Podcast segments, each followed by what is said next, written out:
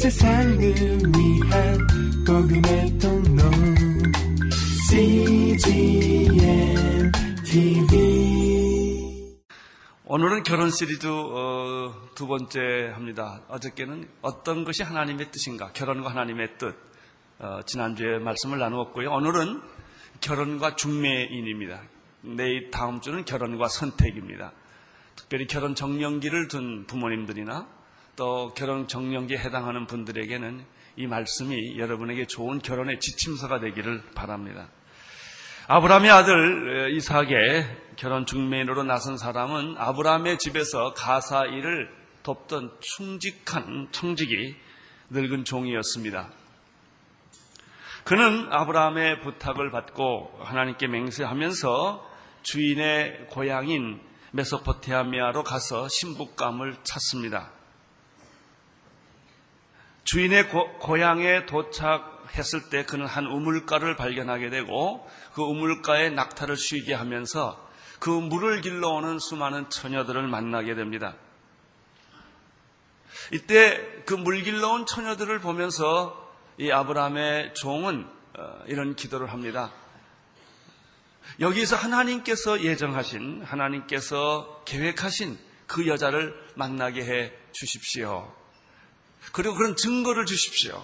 이렇게 간절히 기도하면서 여자들을, 물길로 오는 여자들을 보고 있었는데 마침 그때 놀랍게도 기도한 대로, 하나님께 기도한 대로 한 여자가 그에게 나타납니다. 아브라함의 종의 마음은 감사와 기쁨으로 가득 차게 됩니다. 우리가 이런 것이 있습니다. 무엇을 얻은 기쁨보다는 하나님이 내 기도를 들어줬다는 기쁨이 더 큽니다. 뭐 돈을 얻었다, 사람을 찾았다, 뭐 기업이 잘 됐다, 이런 것도 기쁨이죠. 그러나 그런 기쁨보다 더 큰 기쁨은 하나님이 나에게 관심이 있다, 내 기도를 들어주셨다, 이걸 확인할 때 우리는 말할 수 없는 그 기쁨이 우리 안에 솟아나는 것입니다. 그리고 아브라함은 즉시 마음속으로 사람에게 말하기 전에 하나님께 감사와 찬송과 예배를 드리게 됩니다. 여기서 우리는 결혼에 있어서 중매인이 얼마나 중요한가, 중매인이 중요하다는 말은 중매인의 믿음과 신실함이 얼마나 중요한 역할을 하는가라는 사실을 보게 됩니다. 먼저 이십육 절, 이십칠 절을 함께 읽도록 하겠습니다. 이십육 절, 이십칠 절을 읽으십시오. 시작. 이에 그 사람이 머리를 숙여 여호와께 경배하고 가로되 나의 주인 아브라함 하나님 여호와를 찬송하나이다. 나의 주인에게 죄인자와 성실이 끊이지 아니하였사오며 여호와께서 길에서 나를 인정하사, 인도하사 내 주인의 동생 집에 이르게 하였나이다. 이 종의 마음 속에는 하나님께 대한 경배와 찬양으로 가득 차 있습니다. 우리 주인의 아들인 이삭의 신부감을 하나님께서 이렇게 계획하셨다는 이 사실 때문에 그런 것입니다. 이십육 절을 보면 그가 머리를 숙여 하나님께 경배했다, 이 경배라는 단어가 나옵니다.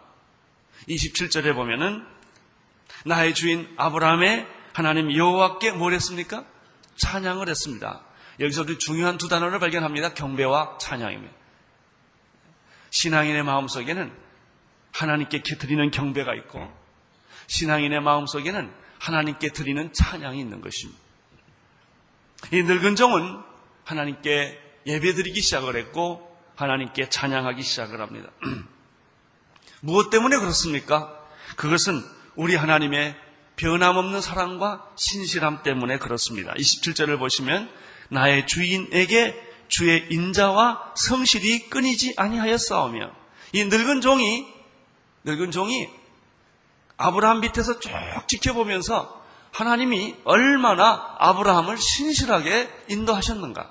아브라함이 실수가 많고 아브라함이 부족하고 변덕이 많고 아브라함이 정말 하나님을 멀리할 때도 많이 있었지만 하나님은 한 번도 아브라함을 향한 사랑을 포기하지 않으셨고 하나님의 하나 아브라함을 향한 하나님의 신실함은 변하지 않았다는 것을 그가 눈으로 본 거예요.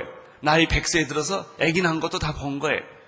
이러한 아브라함의 집에서 가사일을 맡았던 늙은 종이 이제 아브라함의 아들 이삭의 신부감을 구하는 이 막중한 임무를 맡으면서 또 한 번 그가 깨달은 것은 하나님의 사랑과 신실함이에요. 여기 하나님의 인자라는 말은 사랑이란 뜻이에요. 하나님의 사랑, 조건 없는 사랑, 변함없는 그 사랑, 그리고 하나님의 근신실함. 나는 여러분에게도 하나님의 사랑과 신실함이 변함없이 나타난 줄로 믿습니다. 하나님의 사랑과 하나님의 변함없는 그 신실함이 바로 여러분이 믿는 그 하나님의 속성이라는 사실을 깨닫게 되기를 바랍니다.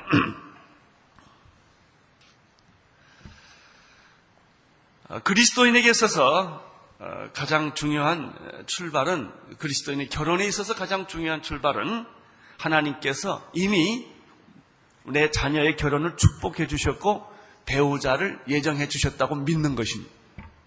결혼의 실패는 그것을 믿지 않는 데 있습니다. 믿지 않고 눈이 맞아서 결혼했다거나 그냥 세상적인 방법으로 결혼을 합니다. 그랬을 때 위기가 옵니다. 위기가 오면 흔들립니다. 왜 흔들립니까? 하나님의 뜻이라는 확신이 없기 때문에 그렇습니다. 여러분, 실수가 실수가 없어서 이혼 안 하는 게 아닙니다. 실수가 어, 사람은 실수가 없기 때문에 그냥 사는 게 아닙니다. 결혼하고도 아무리 사랑해도 인간은 실수합니다. 실수는 나만 있는 것도 아니고 상대방이 있는 것도 아니에요. 둘 다 실수는 있기 마련입니다. 위기는 있기 마련입니다. 그 실수와 위기가 있을 때 무슨 힘으로 견뎌내냐? 내 힘으로는 못 견뎌냅니다. 내 약속으로도 못 견뎌냅니다. 그럼 어떤 힘이 나의 결혼을 끝까지 지탱할 수 있게 해주느냐? 이 결혼은 하나님의 뜻이라는 생각 때문에. 이, 뜻, 이 결혼은 당신을 만나는 것은 하나님의 뜻이었다. 우리 가정은 하나님의 뜻으로 세워진 가정이다 라고 하는 확신이 들 때는 위기가 쉽게 넘어갑니다. 그래서 여러분이 자녀들을 결혼시킬 때, 여러분 자신이 결혼할 때 내 배우자는 하나님이 예정해 주셨다. 이 사람은 하나님이 나에게 보내준 사람이라고 믿는 것만큼 중요한 게 없습니다. 아브라함의 종은 바로 이런 믿음이 있었습니다. 우리 주인 아브라함의 자부감은, 며느리감은 이 하나님이 택해준 사람이다 라는 믿음이 있었기 때문에 그는 두려워하지 않고 이 신부감을 구하러 간 것입니다. 이십사 장, 이십팔 절, 삼십 절, 이십팔 절, 이십구 절, 삼십 절을 보십시오. 시작. 소녀가 달려가서 이 일을 어미 집에 고하였더니 리브가에게 오라비가 있어 이름은 라반이라. 그가 우물로 달려가 그 사람에게 이르니 그가 그 누이의 고리와 그 손목고리를 보고 또 그 누이 리브가가 그 사람에게 자기에게 이같이 말함을 듣고 그 사람에게 나아가미라. 그때 그가 우물 곁에 섰더라. 리브가라는 여자는 이 낯선 나그네를 만나서 어, 코골이와 목걸이, 손목걸이를 선물로 받습니다. 어, 이 사람은 너무 좋아서 어, 자기 집으로 가는데 여기 보니까 어미 집을 갔다고 그랬고요. 오, 이 여자의 오빠가 등장하는 걸 보면 아마 어, 가정적으로 여자 쪽이 좀 더 셌던 것 같습니다. 어, 집에 가서 이 모든 사실들을 이야기할 때 이러한 소식을 듣게 된, 여기서는 아버지가 나오지 아니하고 오빠가 등장합니다. 오빠 라반이 가족을 대표해서 우물가에 기다리고 있는 아브라함의 늙은 종을 만나러 달려갑니다. 삼십일 절을 보십시오. 삼십일 절 시작. 라반이 가로되 여호와께 복을 받은 자여 들어오소서. 어찌 밖에 섰나이까? 내가 방과 약대처소를 예비하였나이다. 라반의 집은 가나안에 있는 사람들과 달리 여호와를 경외하는 그런 가족임을 알 수 있습니다. 삼십일 절에 보면 라반이 가로되 여호와께 복을 받은 자여 들어오소서 이렇게 말하는 걸 보면 이분들의 예수 믿고 있는, 정말 하나님을 믿고 있는 사람이었어요. 우리는 기억을 합니다. 아브라함이 내 며느리감은 가나안의 이방족 속에서 구하지 말고 나의 친척, 나의 고향에 가서 며느리감을 구해오라 라고 말한 까닭이 뭔지 아세요? 아브라함의 마음에는 하나님을 믿는 사람을 잡으러 어, 며느리로 데려오겠다라고 하는 그 아브라함의 생각이 있었기 때문에 그런 것입니다. 여러분, 결혼의 제일 첫 번째 시작은 믿지 않는 사람과 멍에를 같이 매지 말라는 성경의 말씀을 기억하셔야 합니다. 특별한 경우에, 어쩔 수 없는 경우에 믿지 않는 사람과 결혼하는 경우도 있지만, 그래서 사도 바울은 그런 사람과 결혼할 때는 버리지 말아라. 왜냐하면 그 사람이 당신 때문에 구원받을지 누가 알겠느냐라고 말합니다만, 일반적인 원칙은 믿는 자들끼리 결혼하라는 것입니다. 아브라함은 가나안 땅에서 여자를 구하지 말고, 우상 섬기는 그런 집에서 여자를 데려오지 말고, 하나님을 경외하는 그런 집에서 데려오라는 그런 원칙을 여기서 제시하는 것을 볼 수가 있습니다. 라반이 먼저 하나님께 복받은 자여라고 말하면서 왜 밖에 서 계십니까? 자기 집으로 들어오십시오. 리브가의 오빠는 라반은 아주 기쁜 마음으로 이 나그네를 환영하고 있습니다. 그는 정성을 다해서 중매인을 영접하고 있는 것을 볼 수가 있습니다. 삼십이 절, 삼십삼 절을 보십시오. 시작. 그 사람이 집으로 들어가매 라반이 약대의 집을 부리고 집과 버리를 약대에게 주어 그 사람의 발과 그 종자의 발 씻는 물을 주고 그 앞에 식물을 베푸니 그 사람이 가로되 내가 이 일을 진술하기 전에 먹지 아니하겠나이다. 라반이 가라되 말하소서. 우리는 삼십이 절, 삼십사 절에서 삼십삼 절에서 또 한 번 이삭의 중매인인 이 아브라함의 늙은 종이 얼마나 진실하고 충성스러운 사람인가를 보게 되는 것입니다. 여러분, 사람은 능력이 중요하지 아니라 진실함이 중요합니다. 좀 능력이 없어도요, 진실하면 그 사람이 결국 이기게 마련입니다. 아이큐는요, 시간의 문제입니다. 어떤 사람은 오늘 깨달은 사람이 있고요, 어떤 사람은 일주일 후에 깨닫는 사람이 있어요. 깨닫기는 마찬가지입니다. 여러분, 능력이 중요한 게 아닙니다. 진실함이 중요합니다. 정직함이 중요합니다. 신실함이 중요합니다. 여러분, 똑똑하고 능력 있는 사람이지만 인격이 잘못된 사람과 일하는 것이 좋겠습니까? 조금 능력은 없지만 끝까지 배신하지 않고 충성하고 진실한 사람과 일하는 것이 좋겠습니다. 우리는 이 아브라함의 종에서 이 진실함, 충성스러움, 이 헌신된 모습을 봅니다. 라반은 긴 여행에 지친 약대들에게 짐을 내리게 하고 집과 보리를 제공합니다. 그리고 아브라함의 종에게도 발 씻는 물과 음식을 제공합니다. 그런데 여기 삼십삼 절에 보면은 늙은 종은 음식을 갖다 주고 물을 갖다 줌에도 불구하고 이 음식을 거절하는 모습을 볼 수가 있습니다. 내가 여기 온 것은 음식 먹으러 온 거 아니다. 내가 여기 온 것은 쉬러 온 것이 아니다. 얼마나 피곤하고 얼마나 쉬고 싶었겠어요. 그리고 음식을 제대로 먹지 못했기 때문에 음식을 보면 얼마나 먹고 싶었겠습니까? 많은 이 사람은 거절합니다. 아무리 중요한 목적이 있다고 할지라도 숨을 돌리고 음식을 나누면서 이야기할 수도 있지 않겠습니까? 그런데 이 늙은 중매인은 그렇지 않습니다. 단연코 자신이 이곳에 온 목적을 분명히 말하고 분명히 전하기 전에는 음식을 먹을 수 없다는 것입니다. 여기서 우리는 이 늙은 종의 충성스러운 모습, 이 늙은 종의 그의 그 목적, 그 목적을 우리는 분명하게 깨달을 수가 있습니다. 자기가 해야 되는 일 중에서 무엇이 중요하고 무엇이 덜 중요한지를 아는 자였습니다. 우리는 말이죠, 물 먹으러 갔다가 딴짓하고 돌아올 때가 참 많습니다. 이 목적으로 갔는데 거기 가보니까 좋은 일이 생기니까 딴 동네 가가지고 한참 놀다 오는 수도 참 많은 그런 인간이에요. 하나님 우리에게 이러한 인생의 목적을 줬는데 그 목적은 행하지 아니하고 세상에 이 곁길로 빠져서 딴 사람 만나고 딴짓하고 딴 데 시간을 다 보내고 다른 데 돈 다 쓰고 폐가망신 해가지고 병들고 늙어서 돌아온 경우가 참 많다는 거예요. 이 늙은 종은 결코 여유를 부리거나 말을 숨기지도 않고 과장하지도 않았습니다. 자기가 온 목적, 자기가 온 동기, 이것을 분명하게 했습니다. 그렇습니다. 우리가 예수 잘 믿으려면요, 세상의 목적을 분명히 알고 살아야 돼요.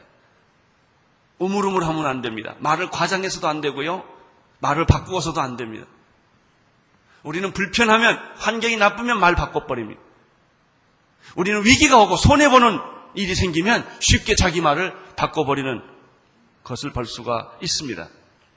그러나 인들군종은 그렇게 하지 않았습니다. 물 한 모금도 안 먹고 음식 하나도 먹지 않습니다.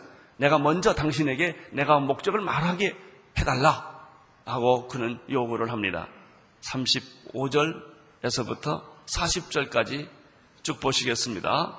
시작. 여호와께서 나의 주인에게 크게 복을 주어 창성케 하시되 우양과 은금과 노비와 약대와 나귀를 그에게 주셨고 나의 주인의 부인 사라가 노년에 나의 주인에게 아들을 낳음에 주인이 그 모든 소유를 그 아들에게 주었나이다. 나의 주인이 나로 맹세하게 하여 가로되 너는 내 아들을 위하여 나 사는 땅 가나안 족속 딸 중에서 아내를 택하지 말고 내 아비 집 내 족속에로 가서 내 아들을 위하여 아비를 택하라 하시기로 내가 내 주인에게 말하되 혹 여자가 나를 쫓지 아니하며 어찌하리이까 한즉 주인이 내게 이르되 나의 섬기는 여호와께서 그 사자를 너와 함께 보내어 내게 평탄한 길을 주시리니 너는 내 족속 중 내 아비 집에서 내 아들을 위하여 아내를 택할 것이니라. 말을 시키니까 아브라함이 거침없이 일사천리로 떠듬떠듬거리지 않고 얘기를 합니다. 왜 그럴까요? 이걸 너무나 생각을 많이 했기 때문에 생각을 많이 했기 때문에 그만큼 이 늙은 종은 자기의 사명에 투철했고 자기의 목적에 투철했고 자기가 할 일에 대해서 투철했던 거예요. 여러분, 예수 믿는 건 여러분 전공입니다. 전공. 예수 얘기는 일사천리로 얘기를 해야 돼요. 전도, 누구를 만나든지 일사천리로 얘기해야 돼요. 마음속에 그게 있어야 돼요. 예수님 말하는데 떠듬떠듬거린다거나 교회 일을 하는데 떠듬떠듬거린다거나 학계를 찾는데 신약에서 찾는다거나 이건 문제가 있습니다. 이 사람은 말하라고 그러니까 거침없이 얘기하는 거예요. 어, 이 아브라함의 종의 얘기를 몇 가지 요약해보면 한 네 가지가 있어요. 첫째는 하나님께서 우리 주인 아브라함에게 말할 수 없는 축복을 주셨는데 특별히 물질적인 축복을 부어주었다. 이 얘기는 먼저 합니다. 두 번째는 우리 아브라함, 내 주인 아브라함의 노년의 백세에 날 수 없는 아기를 사라를 통해 낳았다는 것이죠.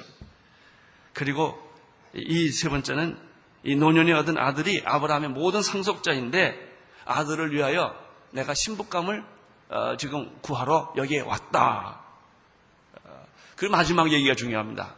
신부감을 구하러 왔는데 이건 하나님의 뜻이고 하나님께서 신부감을 구하는데 평탄한 길을 주실 것이고 반드시 신부감을 예비해 두셨다는 사실을 나는 믿고 왔다 하는 얘기가 지금까지 읽은 이야기의 요점입니다. 그렇기 때문에 만약에 내가 이 여자를 발견했는데 이 여자가 반대를 하거나 그 여자의 집에서 반대를 한다면 이건 하나님의 뜻이 아닌 줄로 알겠다. 또 이 남자가 얼마나 떳떳한지 몰라요. 하나님의 뜻을 깨달은 사람은요 떳떳합니다. 우물우물 안 합니다. 이럴까 저럴까 그렇게 하지 않습니다. 왜? 이 아브라함의 늙은 종은 자기가 하는 일에 대한 자부심 있는 사람이에요. 나는 여러분들이 하고 있는 일에 자부심 있게 되기를 바랍니다. 여러분의 직업에 대해서도 자부심을 갖게 되기를 바랍니다. 이 직업은 하나님이 주신 직업이고 내가 하고 있는 일은 그것이 크거나 작거나 사람 보기에 훌륭하거나 훌륭하지 않거나 이 일은 하나님이 내게 맡겨주신 일이라고 확실히 믿을 때 능력이 나타나는 것이죠. 사십일 절 사십이 절, 사십사 절까지 읽겠습니다. 사십일 절에서 사십사 절까지 읽어보십시오. 시작. 내가 내 적석에 이를 때 내가 내 맹세와 상관이 없으리니 서로 그들이 내게 주지 아니할지라도 내가 내 맹세와 상관이 없으리라 하시기로 내가 오늘 우물가에 이르러 말씀하기를 나의 주인 아브라함의 하나님 여호와여 만일 나의 행하는 길에 형통함을 주실진 내가 이 우물 곁에 섰다가 청년 여자가 물을 길러 오거든 내가 그에게 청하기를 너는 뭉하리로 물을 내게 조금 마시우라 하여 그의 대답이 당신은 마시라 내가 또 당신의 약대를 위하여서 기르리라 하면 그 여자는 여호와께서 나의 주인의 아들을 위하여 정하신 정하여 주신 자가 되리라 하매.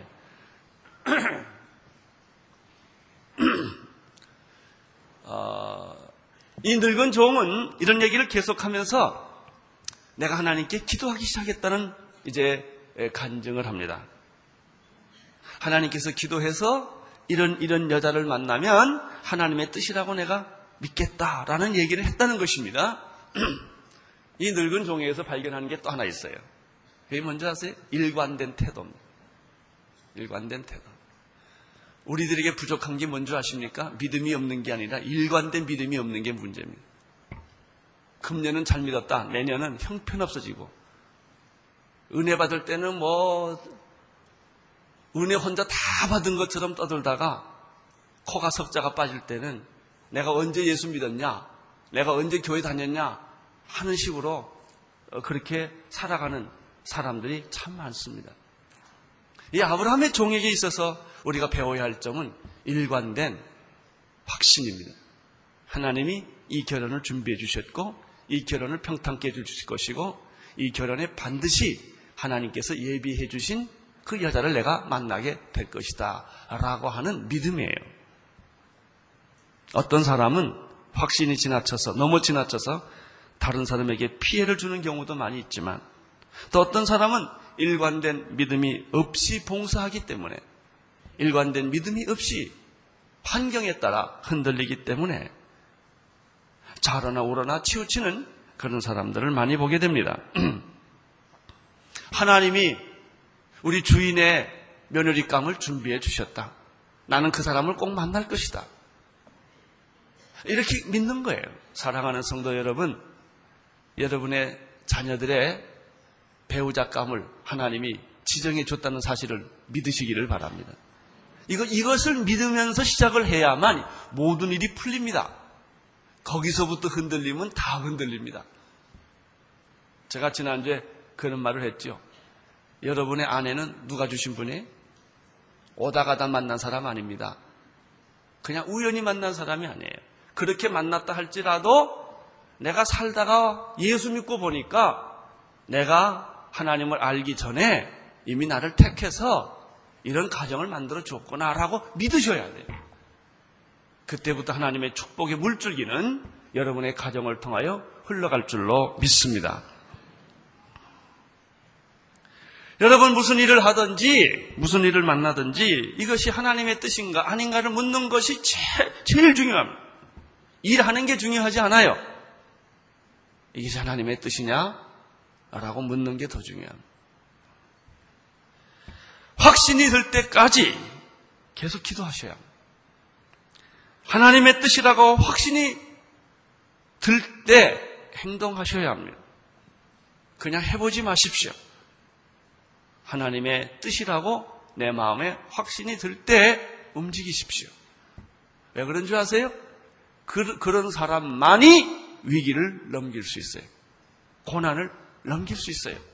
역경을 뛰어넘을 수가 있는 거예요.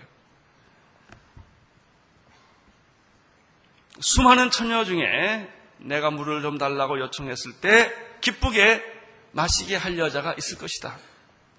그 여자는 나에게 물을 줄 뿐만 아니라 약대까지 물을 주게 될 것이다. 만약에 내가 이런 여자를 발견한다면 하나님이 주신 신부감이라고 내가 믿겠습니다 라고 종은 하나님께 기도를 합니다. 사십오 절, 사십육 절을 보십시오. 시작. 내가 목도하기를 마치지 못하여 리브가가 물 항아리에 어깨를 메고 나와서 우물로 내려왔기로 내가 그에게 이르기를 청컨대 내게 마시우라 한즉 그가 급히 물 항아리를 어깨에 내리며 가로되 마시라 내가 당신의 약대에게도 마시우리라 하기로 내가 마심에 그가 또 약대에게 마시운지라. 이삭의 중매에는 자신의 기도가 어떻게 응답되었는지 또 거침없이 일사천리로 이야기를 합니다. 왜 그런지 아세요? 사실이니까. 사실이니까. 확신을 하니까. 그래서 리브가에게 대답을 얻기도 전에 그 부모에게 허락을 받기도 전에 아브라함은 값비싼 코걸이와 손목걸이를 선물로 그 여자에게 줍니다. 이것은 실로 하나님의 뜻이라는 것을 이 늙은 노종이 확신했기 때문에 그런 것입니다. 사십칠 절, 사십팔 절, 사십구 절을 읽으십시오. 시작. 내가 그에게 묻기를 내가 네 딸이냐 한즉 가로되 밀가가 나홀에게서 낳은 부델의 딸이라 하기로 내가 고리를 그 코에 꿰고 손목고리를 그 손에 끼우고 나의 주인 아브라함의 하나님 여호와께서 나를 바른 길로 인도하사 나의 주인의 동생의 딸을 그 아들을 위하여 택하게 하셨으므로 내가 머리 숙여 그에게 경배하고 찬송하였나이다. 이제 사십구 절까지 보겠습니다. 이제 당신들이 인자와 진실로 나의 주인에 대접하려거든 내게 구하소서. 그렇지 않을지라도 내게 구하여 나로 좌우간에 행하게 하소서. 자, 이제 늙은 종은 모든 설명을 다 마쳤습니다. 하나님이 나에게 어떻게 인도해 주셨고 자기가 여기에 왜 왔는지도 설명을 다 했습니다. 나는 여러분의 인생을 설명할 수 있게 되기를 바랍니다. 나는 여러분이 하고 있는 일에 대해서, 봉사에 대해서 하나님이 나에게 이렇게 일시켰다라고 말할 수 있게 되기를 바랍니다. 목사가 시켜서 했다 이런 소리 하지 마십시오. 하나님이 시켰다고 하십시오. 생각하십시오. 이게 중요한 거예요. 내 인생은 어떤 사람이 내게 부탁해서 한 거 아니에요. 하나님이 나에게 시켜서 이 일을 하게 되었다라고 말해보십시오. 그때 여러분의 봉사에는 기적과 능력과 기쁨이 흘러넘치게 될 것입니다. 잘못됐을 때 사람에게 원망하지 않습니다. 우리는 잘못되면 사람에게 원망해요. 왜 그런 줄 아세요? 사람을 의지했기 때문에 그렇습니다. 하나님을 의지한 사람은요, 잘 돼도 못 돼도 원망하지 않아요. 누구한테 핑계대지 않아요. 왜? 그 일이 누구로부터 왔기 때문에? 하나님으로부터 왔기 때문에. 내가 사람을 위해서 일하는 게 아니에요. 사람을 사랑할 뿐이죠. 내가 일하는 분은 하나님뿐이에요. 이것이 이 늙은 종의 그 태도에서 우리는 발견할 수 있는 것이죠. 이 마지막 부분에서 이 사십구 절에서 아주 이 늙은 종이 굉장한 말을 합니다. 이제 당신 내 얘기를 다 들었어. 이제 당신이 인자와 진실로 나의 주인을 대접하려거든 내게 말하십시오. 이게 하나님의 뜻이라고 한다면 예스라고 응답하시고 하나님의 뜻이 아니라고 생각한다면 노라고 분명히 말해 주십시오. 자, 여러분 여기서 사정하지 않고 있다는 걸 발견합니다. 결혼은요 사정해서 되지 않아요. 나한테 결혼 좀 해주세요. 이렇게 한다고 되는 게 아니에요. 그래서 뭐 열 번 찍어서 안 넘어가는 나무 없다. 어, 이래가지고 어, 하는데 그게 아닙니다. 결혼은 하나님의 뜻이어야 합니다. 그래서 그렇게 말합니다. 당신이 하나님의 뜻이라고 생각하면 예스 하시오. 뜻이 아니라고 생각하면 노를 하시오. 이렇게 말을 합니다. 중요한 일일수록 분명하고 확실한 태도가 필요합니다. 그런데 우리는 일반적으로요, 중요하고 큰 일이면 너무나 무섭고 두려우니까 도망갑니다. 우물우물거립니다. 그리고 책임을 내가 안 지려고 합니다. 다른 사람에게 책임을 지어서 그 일을 행합니다. 그래서 실수를 하고 나중에 뒷감당을 못하는 것입니다. 여러분, 중요한 일일수록 여러분이 결정하셔야 합니다. 중요한 일일수록 하나님과 함께 결정하셔야 합니다. 중요한 일일수록 하나님의 뜻에 따라서 결정하셔야 후회가 없습니다. 저는 이 말씀을 읽으면서 이런 생각을 하게 됐습니다. 아, 그렇구나. 내가 예수 그리스도의 영원한 신부로구나 하는 생각을 하게 됐습니다. 이삭의 신부는 리브가였고 이 신부를 얻기 위하여 늙은 종은 이렇게 신실하게 고생을 했죠. 그렇습니다. 신랑 되신 예수님께서 우리를 얼마나 사랑하셨는지, 나를 택하고 나를 자기의 신부로 우리를 이끌어 주시기 위하여 자기 몸을 십자가에 던지시고 살을 찢기시고 피를 흘려서 나를 그의 영원한 신부로 삼아 주셨구나 하는 생각을 하게 됩니다. 이삭이 리브가를 만날 수 있었던 배경에는 하나님의 신실한 인도하심과 더불어 중매인의 신실한 헌신, 충성이 있었습니다. 예수님은 예수님을 우리 예수님께서 우리를 사랑하실 때 건성으로 사랑하지 않았다는 사실을 기억하십시오. 너무나 신실하게, 너무나 진실하게 생명을 바쳐서 우리는 그의 영원한 신부가 된 것이며, 예수님은 우리를 얼마나 사랑하셨는지, 나 하나를 구원하기 위하여 얼마나 오래 참으셨는지, 나를 신부로 삼기 위하여 얼마나 끈질기게 그의 사랑을 보여주셨는지를 생각해 볼 필요가 있습니다. 여러분, 이것은 무엇을 우리에게 오늘 결론적으로 가르쳐 주십니까? 한늙은 충성스러운 중매인 때문에 이삭에게는 아름다운 신부를 맞이할 수 있는 영광이 있었던 것처럼, 오늘 우리들도 예수님의 신실함처럼 다른 사람을 섬기고 다른 사람을 도와줄 때 이 늙은 종과 같은 모습을 가져야 한다는 것입니다. 끝까지 기다리면서 충성을 다할 때 하나님은 아름답고 놀라운 축복의 역사를 여러분의 충성과 여러분의 헌신과 여러분의 희생을 통하여 이루어 주신다는 놀라운 비밀을 여기서 발견하게 됩니다. 하나님의 축복이 여러분에게 함께 하시기를 축원합니다. 여러분의 자녀에게도 하나님의 축복이 함께 하시기를 바랍니다. 기도하겠습니다.